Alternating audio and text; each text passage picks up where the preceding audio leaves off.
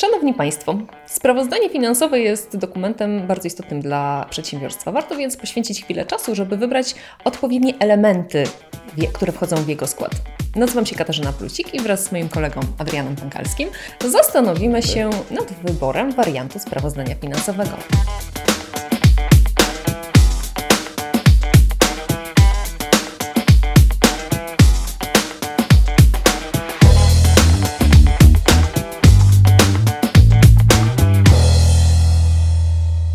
Adrianie, sprawozdanie dla jednostki mikro, małej czy dużej? Który wariant jest najbardziej korzystny? To zależy. To naprawdę zależy od tego, e, do kogo skierowane jest to sprawozdanie finansowe i czy mamy prawo skorzystać z uproszczeń. No, ustawa o rachunkowości dopuszcza kilka możliwych wariantów. E, w tej rozmowie skupiłbym się na wariantach, które dotyczą naszych klientów, wszystkich e, spółek kapitałowych, e, osób fizycznych prowadzących działalność, czy, czy innych jednostek prowadzących rachunkowość w oparciu o pełne księgi rachunkowe. Nie będziemy mówić o bankach, skokach, funduszach, no, gdyż jest to całkiem odrębny temat, e, wymagający odrębnej analizy. Tak naprawdę, mówiąc o wariantach, chcielibyśmy mówić o sprawozdaniu zgodnie, sporządzanym zgodnie z załącznikiem numer 1, 4 i 5, czyli sprawozdaniu dla jednostki dużej, małej oraz mikro. Mhm. Czy któraś z tych opcji jest częściej wybierana przez przedsiębiorstwa? Z mojego doświadczenia wynika, że jednak najwięcej sprawozdań finansowych sporządzonych jest dla jednostki dużej. Chociaż tak naprawdę trzeba zwrócić uwagę, że ja mam styczność ze spółkami badanymi. Dokładnie. Czy klienci e, w ogóle wiedzą, że jest taka opcja, e, żeby wybrać jakąś, e, jaką, jakiś wariant tego sprawozdania finansowego? Myślę, że teraz od kilku lat coraz, są tego coraz bardziej świadomi. Na początku, gdy przepisy te weszły w życie, to mówimy chyba o wrześniu 2015 roku i miały zastosowanie w zasadzie od nowego roku, więc mówimy o sprawozdaniach finansowych za okres kończący się od 31 grudnia 2015 2015 roku. Wtedy nie byli tego świadomi. Było poza tym wiele wątpliwości. Teraz coraz częściej i coraz chętniej korzystają. Chociaż y, to pytanie bardziej powinno być skierowane dla Ciebie. Jak y, to wygląda od strony księgowej? Jeżeli chodzi o, o księgowy mm, punkt widzenia, to moim zdaniem klienci jednak faktycznie z uwagi na obszerność sprawozdania y, zgodnie z załącznikiem numer jeden, wybierają jednak to takie pełne sprawozdanie.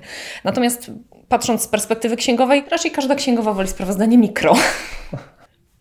E, powiedz mi, czy mm, to, czy jednostka jest badana, czy nie jest obligatoryjnie badana, ma w ogóle wpływ na uproszczenia, które zastosujemy, albo na właśnie wybór wariantu? Gdy te przepisy weszły w życie, to były już szereg wątpliwości co do tego, czy jednostka badana ma prawo korzystać z uproszczeń. Jakby nie patrzeć, to zakres sprawozdania finansowego dla jednostki badanej, czy ogólnie jednostki, każdej reguluje artykuł 45 ustawy o rachunkowości.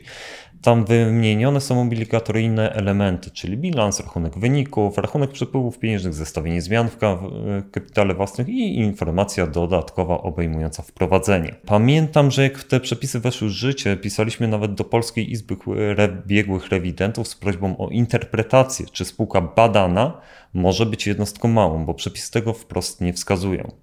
E, aktualnie uważa się, że e, ten artykuł trzeci ustęp e, od w zasadzie 1a do 1d, czyli pozwalający na skorzystanie z uproszczeń, jest takim lex specialis w stosunku do artykułu 45, czyli spółka badana ma prawo sporządzić sprawozdanie z uproszczeniami.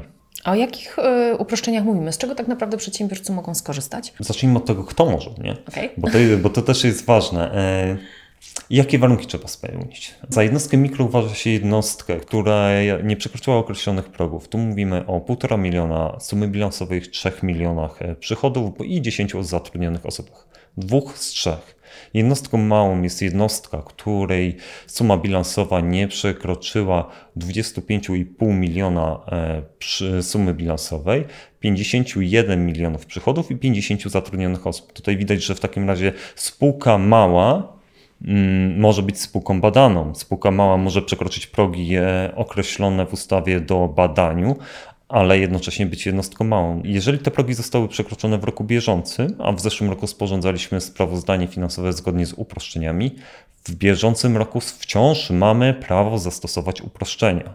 Jeżeli e, choćby w roku bieżącym bądź też poprzednim e, tych progów też nie przekroczyliśmy, a nie stosowaliśmy nawet tych uproszczeń, w tym roku też mamy prawo jeszcze z nich skorzystać. Ale warunek jest jeden, o którym często ludzie zapominają: uchwała organu zatwierdzającego o stosowaniu uproszczeń. Kim jest ten organ zatwierdzający? To jest e, organ dokładnie zatwierdzający sprawozdanie finansowe, czyli w, spółkach z ograniczoną odpowiedzialnością najczęściej jest to walne zgromadzenie wspólników w spółkach akcyjnych, rada nadzorcza lub walne zgromadzenie akcjonariuszy, bo rada nadzorcza też ma prawo do zatwierdzenia. No, w e, przypadku innych form działalności, mm, szczególnie w spółkach osobowych, to robią to wspólnicy. Zarząd nie będzie tą jednostką, która będzie podpisywać taką uchwałę. To jest bardzo powszechny błąd, bo wielokrotnie spotykałem się z sytuacją, kiedy, kiedy księgowi da, mówią mi, zarząd podjął uchwałę. Zarząd nie ma takich kompetencji. Ustawa jednoznacznie wskazuje, że musi to być uchwała organu zatwierdzającego. Zarząd w żadnym przypadku nie jest organem zatwierdzającym. Nie ma takich uprawnień. A czy biegły może się mm, na przykład nie zgodzić na wprowadzenie jakichś uproszczeń w sprawozdaniu?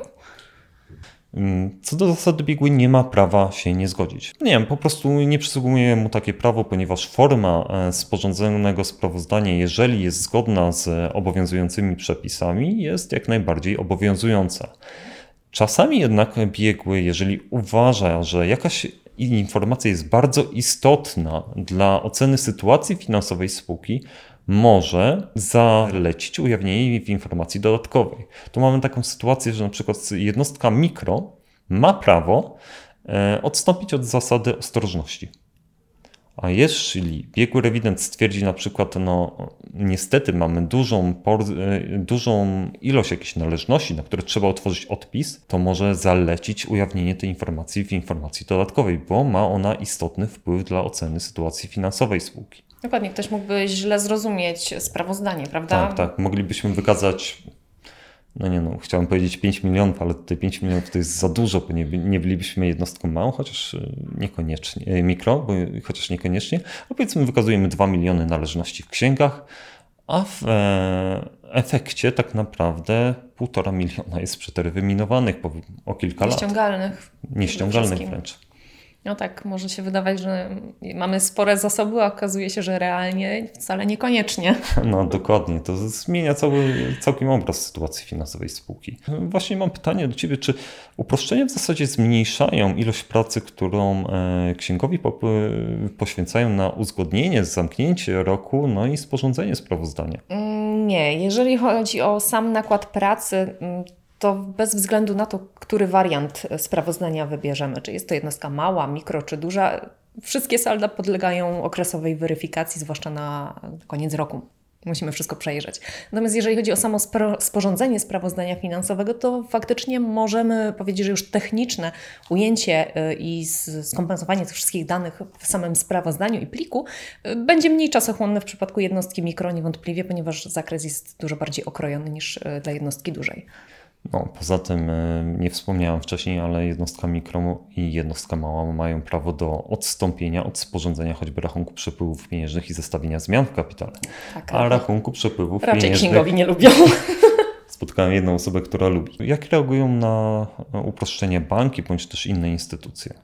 Nie miałam takiej sytuacji, żeby jakiś bank czy leasingodawca miał zastrzeżenia co do tego, e, jakie sprawozdanie finansowe mu przedstawiamy. No jednak wybór sprawozdania, e, wariantu sprawozdania jest decyzją tutaj e, właścicieli, indywidualną tak naprawdę dla, dla jednostki. Ewentualnie proszono o jakieś dane uzupełniające. Więc myślę, że, że nie był przynajmniej z moich doświadczeń to jakiś wielki problem, chyba że masz e, jakąś inną opinię, może się z czymś spotkałeś. Zdarzyło mi się, że pomimo tego, iż spółka sporządzała e, sprawozdanie finansowe zgodnie z załącznikiem numer 5, czyli dla jednostki małej, musiała wywiązać się z przedstawienia bankowi sprawozdania finansowego zgodnie z sporządzonego zgodnie z załącznikiem numer 1. Ciekawa sytuacja, ponieważ e, bank wtedy zażądał opinii z badania tego sprawozdania które miało być w innym wariancie. Tak? Dokładnie, dokładnie. Więc tutaj trzeba brać pod uwagę ewentualnie inne zobowiązania ciążące na spółce. E, rzeczy, które zobowiązała się spółka zrobić, szczególnie dla banków bądź też innych wierzycieli. A czy są jakieś takie błędy, z którymi spotykasz się weryfikując yy, sprawozdania finansowe, jakieś takie formalne przy sporządzaniu samego sprawozdania? To znaczy w kwestii przystąpienia yy, do yy, w ogóle sporządzania sprawozdania w formie uproszczonej, to najczęściej błęd, najczęstszym błędem jest właśnie nieposiadanie yy, uchwały organu zatwierdzającego stosowanie uproszczeń lub też podjęcie uchwały przez zarząd. To jest najczęstszy błąd ta uchwała jest wymagana do, do sporządzenia sprawozdania w formie uproszczonej. Jest też inna taka ciekawostka, którą e, księgowi, którego księgowi e, nie bardzo lubią w e, sprawozdaniu finansowym jednostki małej, mam tego wyrażenie, ponieważ księgowy lubi jak wszystko mu się fajnie sumuje. Wszystko musi grać. Wszystko musi grać. Tylko, że bilans dla jednostki małej, tak samo jednostki mikro, zawiera okrojoną liczbę informacji. Mm, przykładowo. Pozycje się nie sumują. Pozycje się nie sumują, dokładnie. Ile razy spotkałem się z sytuacją, kiedy e, księgowy, żeby mu się zgadzało, próbował dopchnąć gdzieś no, kolanem. Tak. No, to nie jest konieczne. Pomimo tego, że główne pozycje muszą się sumować, bo główne pozycje są odpowiadają w zasadzie z załącznikiem numer jeden, to y, poziom szczegółowości jest mniejszy. A przez to, że poziom szczegółowości jest mniejszy, y, nie musimy wykazywać właśnie tych wszystkich informacji. Z perspektywy audytora, y, takimi błędami formalnymi są tak takie rzeczy typowo techniczne, jak mówisz. Natomiast z mojej perspektywy księgowej uważam, że rachunek przepływów pieniężnych przysparza księgowym najwięcej problemów. Możemy tutaj skorzystać również z uproszczeń, prawda? Oczywiście. Jednostka mała bądź mikro może w zasadzie odstąpić od jego sporządzenia. I czasem jest to warto skorzystać z tego uproszczenia, jeżeli jest to tylko możliwe. W ogóle temat uproszczeń e, na gruncie prowadzenia ksiąg rachunkowych jest e, tematem bardzo ciekawym. Dobrze by było kiedyś e, skupić się na nim odrębnie. i porozmawiać troszeczkę dłużej na ten temat. Dokładnie. A tak podsumowując już tą tematykę wariantów, jakie tak krótko mówiąc, mamy warianty do wyboru? Wariant przewidziany dla jednostki dużej, czyli załącznik numer jeden do ustawy Ten o najbardziej obszerny. Tak, bilans, rachunek zysków i strat, informacja dodatkowa ze wprowadzeniem, a dla jednostek badanych rachunek przepływów pieniężnych i zestawienie zmian w kapitale. Tutaj nie ma zmiłuj się, muszą być, prawda? No, niestety, niestety. Y, później mamy uproszczenia przewidziane dla jednostki mikro. Tutaj rachunek przepływów pieniężnych i zestawienie zmian w kapitałach wypada, a sama treść informacji dodatkowej, jak i poziom szczegółowości bilansu i rachunku wyników skraca się. Tutaj też warto chyba wspomnieć o jeszcze jednym aspekcie.